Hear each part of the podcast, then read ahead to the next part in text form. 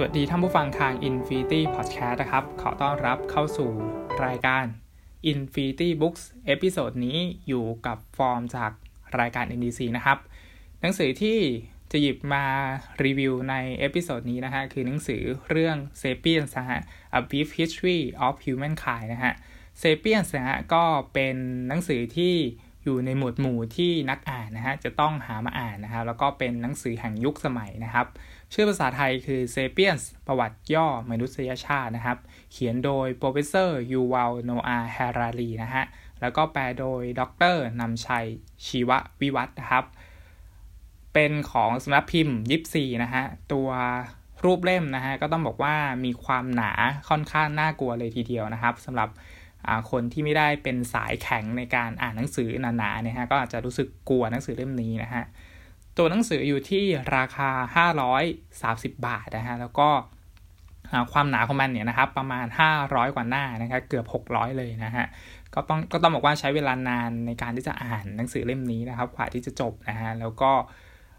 ยากเหมือนกันนะครับ ในการที่จะหยิบหนังสืออที่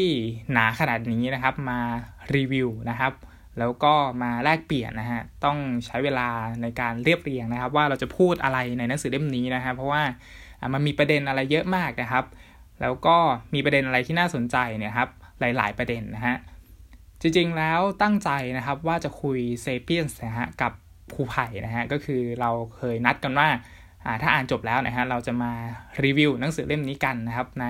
Infinity Books นะฮะแต่ว่าด้วยติดภารกิจนะฮะแล้วก็อยู่คนละที่ด้วยนะครับทำให้มาเจอกันยากนะฮะก็เลยตัดสินใจว่า ก็มารีวิวคนเดียวเลยแล้กันนะครับสำหรับหนังสือเล่มนี้นะฮะ ส่วนหนังสือเล่มถัดไปของคุณ professor Yuval Noah Harari นะฮะ ก็รอให้ครูไผ่มารีวิวแล้วกันนะฮะสำหรับหนังสือเล่มที่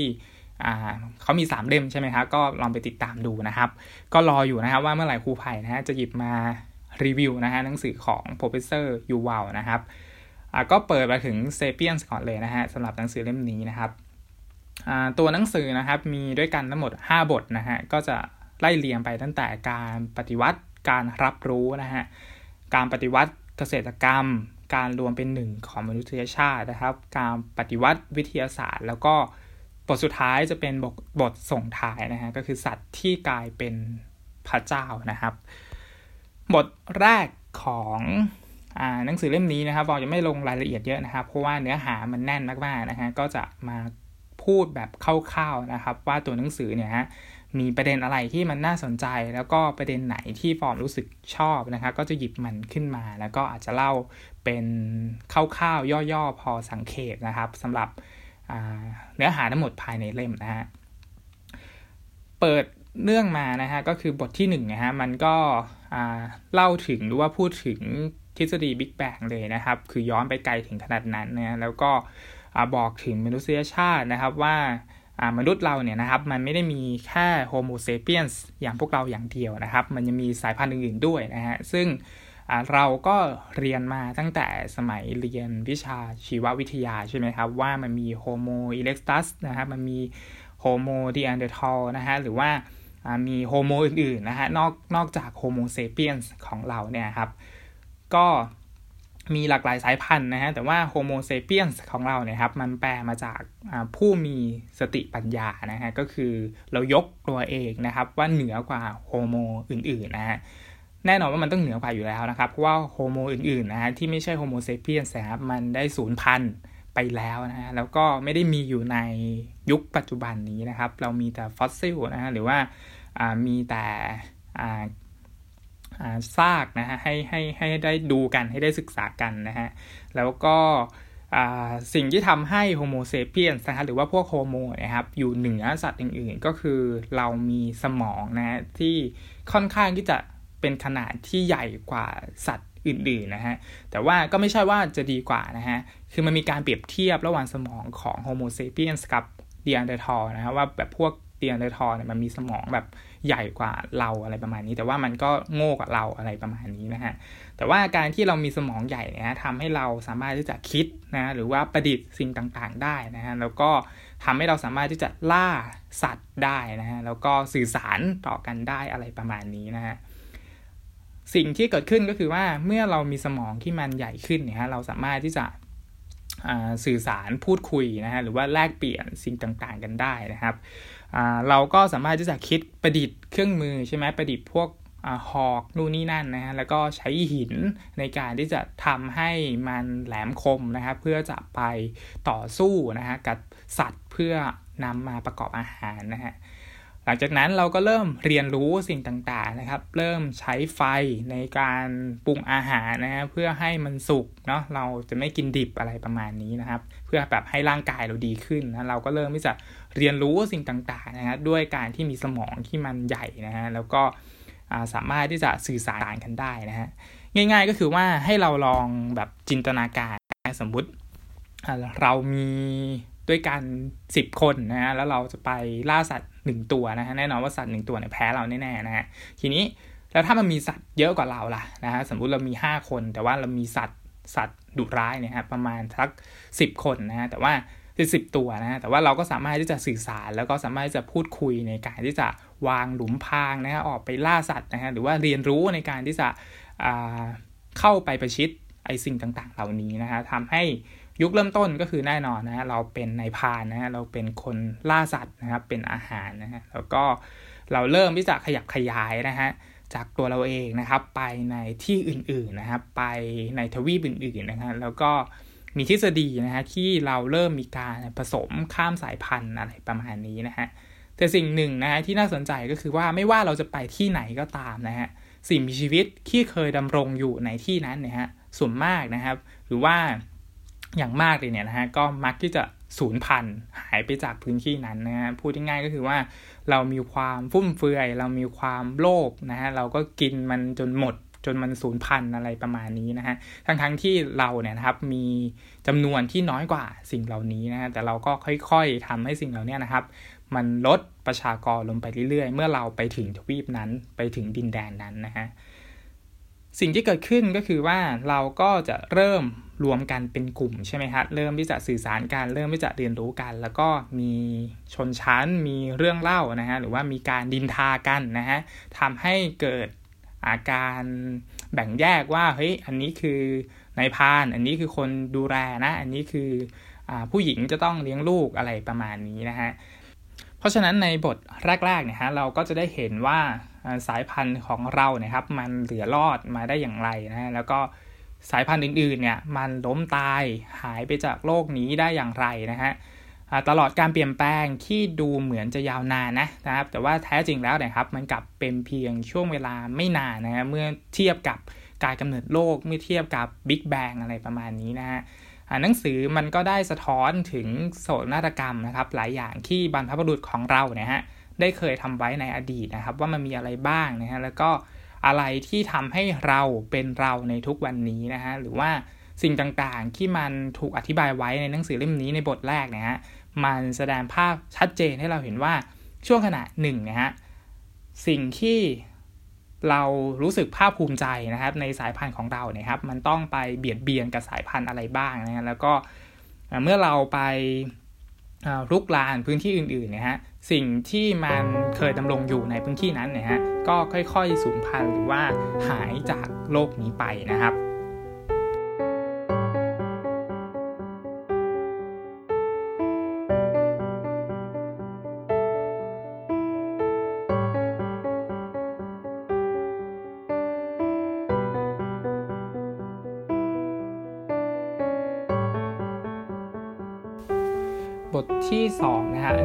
ที่มีประเด็นน่าสนใจมากๆสำหรับเรานะฮะคือเรื่องราวในยุคปฏิวัติเกษตรกรรมนะฮะแล้วก็หนังสือใช้หัวข้อในการเปิดบทนี้นะฮะก็คือเรื่องหลอกลวงครั้งใหญ่ที่สุดในประวัติศาสตร์นะครับ ต้องบอกว่าเป็นมุมมองที่เราไม่เคยคิดมาก่อนนะฮะก่อนที่จะมาได้อ่านหนังสือเล่มนี้นะฮะ มุมมองในหนังสือเล่มนี้นะครับน่าสนใจมากๆในบทนี้นะฮะคือเราเคยรู้สึกภาคภูมิใจนะครับ ที่เรามียุคปฏิวัติเกษตรกรรมนะฮะแล้วก็เราไม่ต้องกลับไปเป็นคนหาของป่านะฮะไม่ต้องไปเป็นนายพานล่าสัตว์นะฮะคือเราเริ่มมีวัฒนธรรมนะฮะเราไม่ค่อยแบบป่าเถื่อนแล้วอะไรประมาณนี้นะฮะเราก็จะมีความรู้สึกภาคภูมิใจนะฮะที่เรามียุคปฏิวัติเกษตรกรรมนะฮะ แต่ตัวหนังสือเล่มนี้นะครับ พยายามที่จะบอกให้เราเห็นนะถึงข้อเสียของการปฏิวัติเกษตรกรรม ซึ่งเราไม่เคยคิดมาก่อนเลยว่ามันจะมีข้อเสียนะฮะจนได้มาอ่านเนื้อหาในบทนี้นะฮะสิ่งที่เปิดมาในบทนี้ก็คือว่าสิ่งที่เราจะได้ในบทนี้นะครับ คือเราจะได้เห็นว่าเฮ้ยทำไมเราไม่ต้องล่าสัตว์อีกต่อไปแล้วนะฮะแล้วก็การทำไร่ทำนาเนี่ยฮะมันทำให้เรามีภาระงานที่มันหนักขึ้นนะฮะ มันเปลืองพลังงานในชีวิตเรามากขึ้นนะครับเพราะว่าโครงสร้างมนุษย์อย่างเราเนี่ยโฮโมเซเปียนส์นะครับ มันไม่เหมาะที่กลับมาทำงานหนักๆ แบกหามหรือว่าต้องทำงานใช้เวลานานอะไรเงี้ย ร่างกายเรามันรับไม่ไหวนะฮะ แต่ว่าการไปล่าสัตว์เนี่ยมันไม่ได้ใช้เวลานานไงนะฮะ แล้วเราก็สามารถที่จะมีสัญชาตญาณในการที่จะเอาตัวรอดในการที่จะหนีในการที่จะคิดวางแผน แต่ว่าเมื่อให้ต้องลงแรงเยอะๆเนี่ยฮะ เราทำไม่ค่อยไหวนะแล้วมันเปลืองพลังงานเรามากๆนะฮะเพราะฉะนั้นยุคปฏิวัติเกษตรกรรมเนี่ยมันเหมือนจะเป็นยุคที่มันดีนะเปลี่ยนผ่านจากนายพานนะฮะคนล่าของป่านะครับ มาเป็นคนปลูกพืชนะฮะทำไร่ทำนานะฮะมันเหมือนจะดี แต่ว่ามันกลับกลายเป็นว่าเราเปลืองพลังงานของเราเนี่ยฮะมากกว่าตอนที่เราเป็นนายพานเสียด้วยซ้ำนะฮะทำให้มันเกิดการอยู่กัน นะครับ เป็นชุมชนแบบจริง ๆ แล้วนะฮะ ก็เป็นจากเริ่มต้นเป็นชุมชนเล็ก ๆ นะฮะ จนค่อย ๆ ขยายไปเรื่อย ๆ นะครับ เพราะว่าจำนวนคนนะครับ สมมุติมี 10 คนเนี่ย มันไม่พอแน่นอนที่จะเก็บเกี่ยวในช่วงฤดูนี้นะฮะทำให้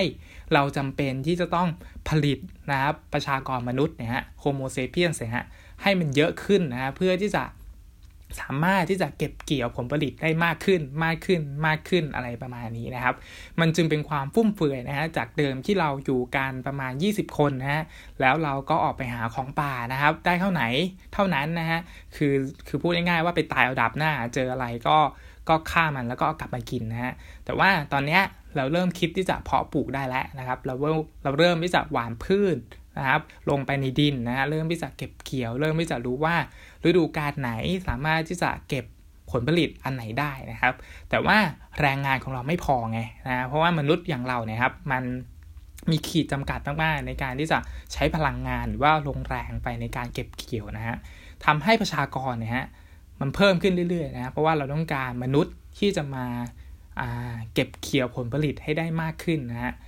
สิ่งต่างๆ เหล่านี้มันจึงนำพามาซึ่งการสืบพันธุ์นะที่มันมากขึ้นนะแล้วก็ประชากรก็เริ่มเยอะขึ้น เยอะขึ้น เยอะขึ้นไปเรื่อยๆนะฮะจนเกิดเป็นการล่าอาณาเขตกันนะฮะหรือว่ามีบริเวณนะครับว่าเฮ้ยบริเวณเนี้ยนะฮะเป็นของนายกบริเวณนี้เป็นของนายขอนะฮะแล้วก็มีการประกอบการเกษตรกันนะฮะแล้วก็ให้ผลผลิตนะครับที่มากพอต่อประชากรของตัวเองที่มันเยอะขึ้นแบบทวีคูณนะครับ มันเลยเป็นความไม่สิ้นสุดไง เพราะว่ายิ่งเรามีเยอะขึ้น ยิ่งมีประชากรเยอะขึ้น เราก็ต้องปลูกพืชปลูกข้าวนะฮะให้มันเยอะขึ้นต่อประชากรที่มันเยอะขึ้นนะครับ เพราะฉะนั้นเมื่อประชากรมันเพิ่มขึ้นมากเรื่อยๆเนี่ยทำให้พื้นที่เดิมที่มันเคยพอสำหรับประชากรนั้นนะครับ มันไม่พอแล้วนะครับ เราเลยต้องทำการล่าอาณานิคมนะครับล่าอาณาเขตกันนะไปแย่งพื้นที่อื่นๆ เพื่อที่จะมาเป็นของตัวเองอะไรประมาณนี้นะฮะ สิ่งที่น่าสนใจก็คือว่าวิวัฒนาการของการเกษตรนะครับ มันทำให้สายพันธุ์มนุษย์เนี่ยเติบโตขึ้นอย่างรวดเร็วนะฮะอันนี้เราปฏิเสธไม่ได้นะฮะแต่ขณะเดียวกันเนี่ยการเกิดของมนุษย์ที่มันเยอะขึ้นเนี่ยมันนำมาสู่การต่อสู้แข่งแย่งกันอยู่ตลอดเวลานะครับ ซึ่งตัวหนังสือเนี่ยฮะก็ชี้ให้เราเห็นถึงไอ้ดาบสองคมนี้นะฮะแล้วก็แสดงภาพข้อดีนะครับของยุคที่มนุษย์เราไม่ต้องล่าสัตว์แล้วนะฮะ ได้อย่างน่าสนใจนะแต่ว่ามันยังให้ข้อเสียที่เรารู้สึกว่ามันเยอะมากๆ ในการที่จะปฏิวัติเกษตรกรรมนะฮะแล้วก็มีหลาย ๆ ส่วนที่เราคิดไม่ถึงนะฮะในในในสิ่งที่มันเป็นเป็นแง่ดีนะครับของการล่าสัตว์นะที่เฮ้ยมันก็มีแง่ดีเยอะเหมือนกันนะถ้าเราจะกลับไปยุคในพานล่าสัตว์นะครับ แต่ว่ามันทำไม่ได้แล้วนะฮะเราไม่สามารถที่จะกลับไปเป็นในพานไปหาของป่ามากินได้อีกแล้วนะเพราะว่าตอนนี้ ประชากรเราเยอะมากๆนะฮะเราต้องเพาะปลูกเท่านั้น เราต้องใช้แรงงานเท่านั้นนะฮะเพราะฉะนั้นมันจึงตามมาด้วยระบบทุนนิยมนะฮะมีทาสนะครับมีแรงงานนะฮะ มีชนชั้น ชั้นบน ชั้นล่างใช่ไหมมีกรรมกร มีทาส มีนู่นนี่นั่นนะฮะ ซึ่งสิ่งต่างๆ เหล่านี้นะครับ มันเริ่มมาจากยุคการปฏิวัติเกษตรกรรมนะฮะ ทีนี้ยุคนี้นะครับ มีสิ่งที่น่าสนใจนะฮะ นอกจากการสื่อสารในยุคในพานใช่ไหม เราเริ่มที่จะประดิษฐ์ ตัวเลขขึ้นมาแล้วนะครับ เป็นภาษาตัวเลขนะฮะในการที่จะบอกว่าฤดูกาลนี้เราเก็บเกี่ยวได้เท่านี้นะฤดูกาลนี้เรา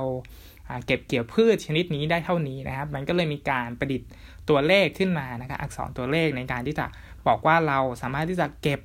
ข้าวได้เท่าไหร่นะฮะหรือว่าเก็บภาษีนะฮะจากการค้าขายสิ่งต่างๆ เหล่านี้นะฮะค้าขายผลผลิตที่เราได้กับเมืองอื่นๆนะครับ มันมันได้อะไรนะหรือว่า จดไว้นะครับว่าเราสามารถที่จะเพาะพืชอะไรได้บ้างอะไรประมาณนี้นะฮะมันก็เลยมีภาษาตัวเลขนะครับ เกิดขึ้นในยุคปฏิวัติเกษตรกรรมนะฮะซึ่งบทนี้นะครับเป็นบทที่ค่อนข้างเป็นการนำเสนอความคิดของ professor Yuval นะฮะซึ่งทำให้เราฉุดคิดนะแล้วก็คิดตามนะครับไปกับเนื้อหาภายในเล่มนะครับว่าเฮ้ยมันมีข้อดีข้อเสียอย่างไรบ้างนะครับ ในการ ปฏิวัติเกษตรกรรมนะครับ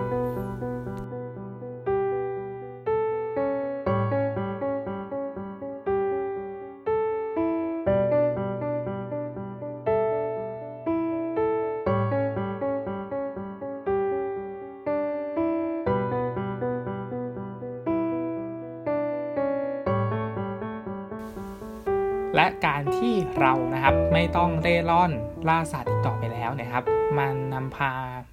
ให้มนุษย์นะฮะต้องลงหลักปักฐานต้องสร้างเมืองใช่ไหมครับ ต้องมีที่อยู่อาศัยต้องมีอาณาเขตพื้นที่นะครับ มีที่ดินทำกินนะฮะอ่าแล้วก็ส่วนนี้นะฮะทำไร่นะฮะส่วนนี้เพาะปลูกนะฮะส่วนนี้เลี้ยงสัตว์นะแล้วก็อีกส่วนหนึ่งเป็นที่อยู่อาศัยนะต้องแบ่งปันการให้แบบ อย่างดีนะมีการสร้างผังเมืองนู่นนี่นั่นใช่ไหมฮะเพื่อที่จะรวมกลุ่มกันได้นะฮะแล้วก็ไม่ไม่ไม่ต้องย้ายถิ่นฐานอีกแล้วนะครับคือเราจะอยู่ที่นี่นะครับเพราะว่าเราสามารถที่จะใช้ผลผลิตนะฮะจากจากที่เราเพาะปลูกได้เองนะฮะไม่ต้องออกไปล่าสัตว์อีกแล้วเนี่ยฮะมันก็เกิดการรวมตัวกันใช่ไหมครับ จากเดิมนี่ยฮะที่เราอาจจะอยู่กันแค่ 20 คนนะอาจจะอยู่กันร้อยคนนะแต่ว่าตอนนี้นะครับเราเริ่มรวมกันเป็นประชากรที่มันเยอะขึ้นนะฮะ จากหลักร้อยนะฮะก็เป็นหลักพันนะฮะจากหลักพันไปเป็นหลักหมื่นนะฮะจากหลักหมื่นนะฮะก็กลายไปเป็นหลักล้านนะฮะในยุคปัจจุบันนี้นะครับอะไรนะฮะที่ทำให้เรารวมกันนะครับได้เป็นหลักล้านล้านขนาดนี้นะฮะบทที่3นะครับก็จะเป็นบทที่บอกว่าการรวมเป็นหนึ่งนะฮะของมนุษยชาตินะครับมันเกิดขึ้นมาได้อย่างไรนะฮะแน่นอนว่ามันคงไม่ได้เกิดจากการที่เราเพาะปลูกได้นะครับ มันมี เรื่องราวความเชื่อนะมันมีตำนานนะมันมีศาสนานะฮะโดยเฉพาะความเชื่อทางศาสนาเนี่ยฮะที่ทำให้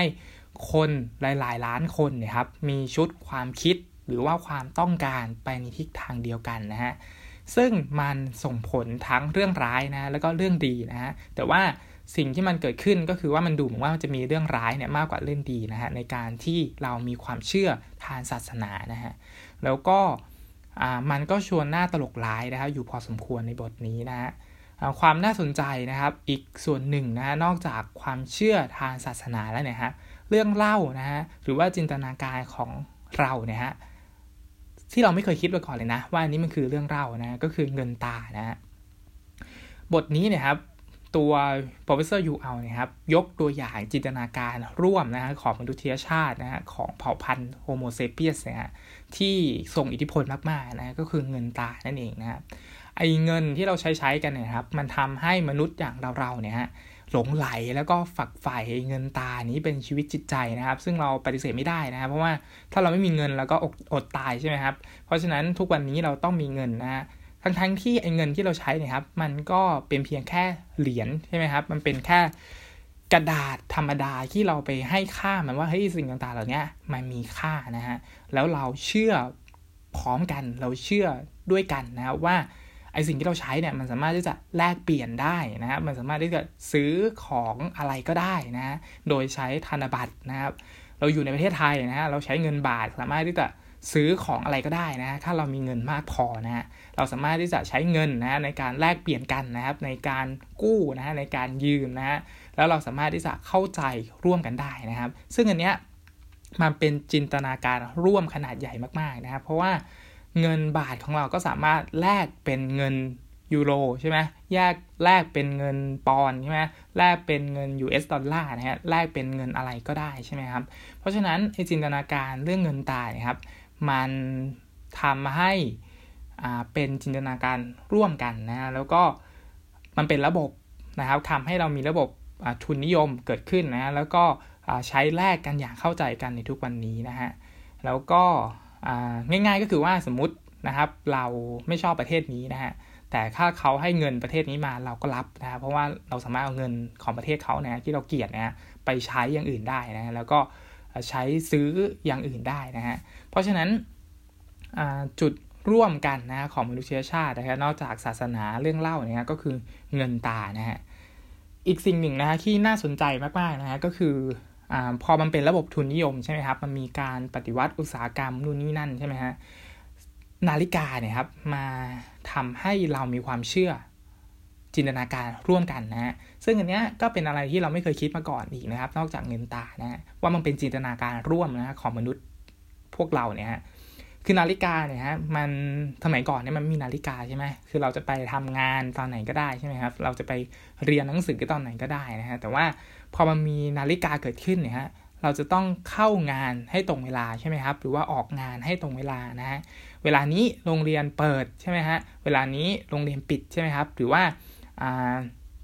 การเปิดปิดของโรงเรียนนะฮะ มันยังมีช่วงเวลาใช่ไหมครับ สมัยก่อนเราอาจจะไม่มี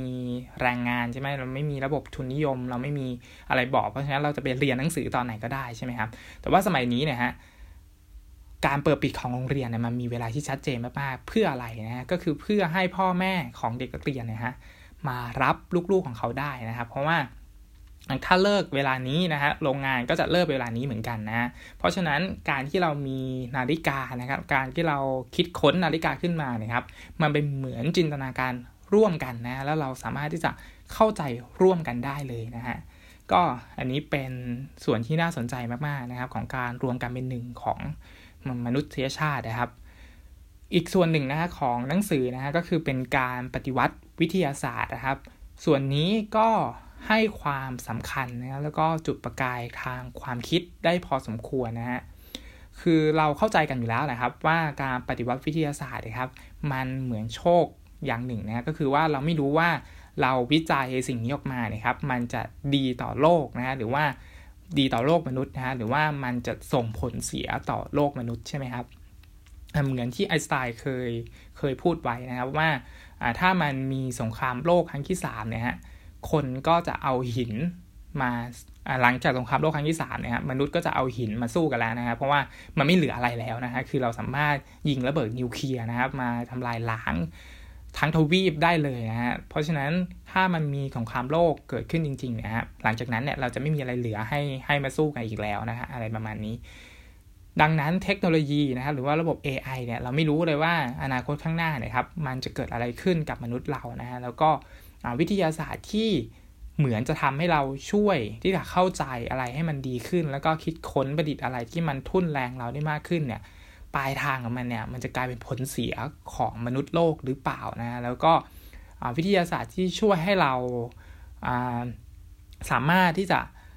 ครอบครองโลกใบนี้เนี่ยนะครับได้อย่างสมบูรณ์เป็นเสร็จแล้วเนี่ยนะครับหรือว่าเราสามารถที่จะใช้อาวุธนิวเคลียร์ทำลายโลกทั้งใบได้เลยเนี่ยฮะมันไปตัด สิ่งมีชีวิตสายพันธุ์อื่น ให้มันลดน้อยลงไปอีกนะ แล้วก็การวิวัฒน์ของการปฏิวัติวิทยาศาสตร์นะครับ มันนำพามาซึ่งการสร้างสายพันธุ์ใหม่ๆขึ้นมา โดยที่ไม่ต้องอ้างอิงทฤษฎีของชาวดาวินเลยนะ คือเราจะไม่มีการ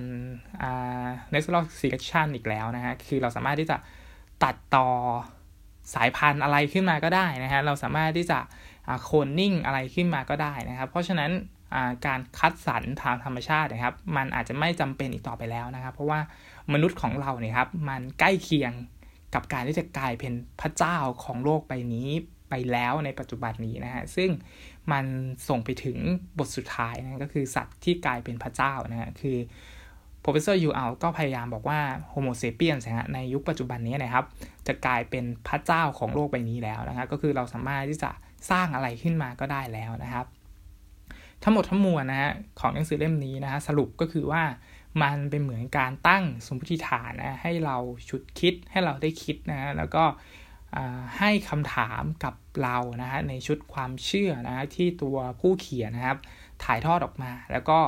พยายามตั้งคำถามปลายเปิดนะครับ ให้เรานะครับไปคบคิดต่อว่าไอ้สมมติฐานแบบนี้นะครับ มันจริงหรือเปล่านะฮะเพราะฉะนั้นสำหรับคนที่ไม่เชื่ออะไรง่าย ๆนะครับ เมื่ออ่านหนังสือเล่มนี้นะครับ มันก็จะมีคำถามหรือว่ามีเถียงอยู่ในใจว่าเฮ้ยมันใช่หรือเปล่านะครับ เช่นในการปฏิวัติเกษตรกรรมเนี่ยครับเราก็อาจจะเถียงอยู่ในใจว่าเฮ้ยมันทำให้เรามีวิวัฒนาการนะมันทำให้เรามีเครื่องมือนู่นนี่นั่นนะมันทำให้เราเอออยู่รวมกันนะครับ มันทำให้เราไม่ต้องป่าเถื่อนอีกแล้วนะครับ แต่ว่าไอ้สิ่งต่างๆเหล่านั้นมันมีข้อเสียอยู่นะฮะซึ่งตัว professor Yuval นะฮะก็พยายามยกไอ้ข้อเสียนั้นมาให้เราฉุดคิดนะแล้วก็ ตั้งคำถามได้น่าสนใจในหลาย ๆ ประเด็นนะฮะของเรื่องราวประวัติศาสตร์ มนุษยชาติของเรานะฮะแล้วก็หลาย ๆ ส่วนในหนังสือเล่มนี้นะครับทำให้เราคอยตาม แล้วก็เชื่อจนเริ่มรู้สึกกลัวนะครับว่าเฮ้ยถ้ามันเป็นจริงขึ้นมาเนี่ยนะครับมันน่ากลัวมากๆนะฮะแต่ว่าหลาย ๆ เรื่องนะครับก็ไม่ค่อยคอยตามเท่าไหร่แล้วก็ตัดสินใจไปแล้วว่าจะไม่เชื่อเนื้อหาในหนังสือเล่มนี้นะฮะซึ่งมันก็มีหลากหลายอารมณ์นะครับในการอ่านหนังสือเล่มนี้นะแต่ว่าตัวฟอร์มก็ใช้เวลานานมากๆนะครับกว่าจะอ่านเล่มนี้จบนะฮะเพราะว่า มันค่อนข้างหนานะฮะแล้วก็พกพาไปไหนไม่ค่อยสะดวกนะครับ เพราะฉะนั้นนะฮะสำหรับเซเปียนนะครับ ประวัติย่อมนุษยชาตินะครับ เขียนโดย professor Yuval Noah Harari นะฮะก็เป็นหนังสือที่ออกมาน่าจะปี 2 ปีแล้วนะฮะถ้าจำไม่ผิดนะคิดว่าใครหลายๆ คนน่าที่จะอ่านหนังสือเล่มนี้นะฮะแต่ว่าใครที่ ยังไม่ได้อ่านหนังสือเล่มนี้นะฮะก็อย่าเพิ่งไปกลัวความหนาของมันนะครับ เพราะว่าตัวหนังสืออ่านได้ง่ายมากๆนะฮะต้องขอบคุณดรนำชัยมากๆนะที่แปลหนังสือออกมาให้อ่านได้ไหลลื่นนะแล้วก็แทรกเก็ดเล็กเก็ดน้อยประวัติศาสตร์ครับ เรื่องราวสนุกสนุกนะแล้วก็มีตรงไหนที่ ที่เป็นศัพท์ยากๆนะครับ ตัวดรนำชัยนะครับก็จะมีโน้ตเอาไว้นะครับ ว่ามันแปลว่าอะไรอะไรประมาณนี้นะเพราะฉะนั้นไม่ต้องกลัวนะครับ ว่ามันจะมีคำศัพท์ที่เราไม่เข้าใจนะครับ เพราะว่าตัวคนแปลนะครับแบบใส่ใจมากๆนะในการที่จะให้เราเข้าใจในทุกๆประเด็นนะที่ตัวผู้เขียนนะครับ พยายามถ่ายทอดพยายามสื่อสารออกมานะฮะก็สำหรับ episode นี้นะครับ ผิดพลาดประการใดนะฮะต้องขออภัยไว้หน้าที่นี้นะครับ แล้วพบกันใหม่ ใน episode หน้านะครับ ขอให้อ่านหนังสืออย่างมีความสุขนะครับสำหรับวันนี้ สวัสดีครับ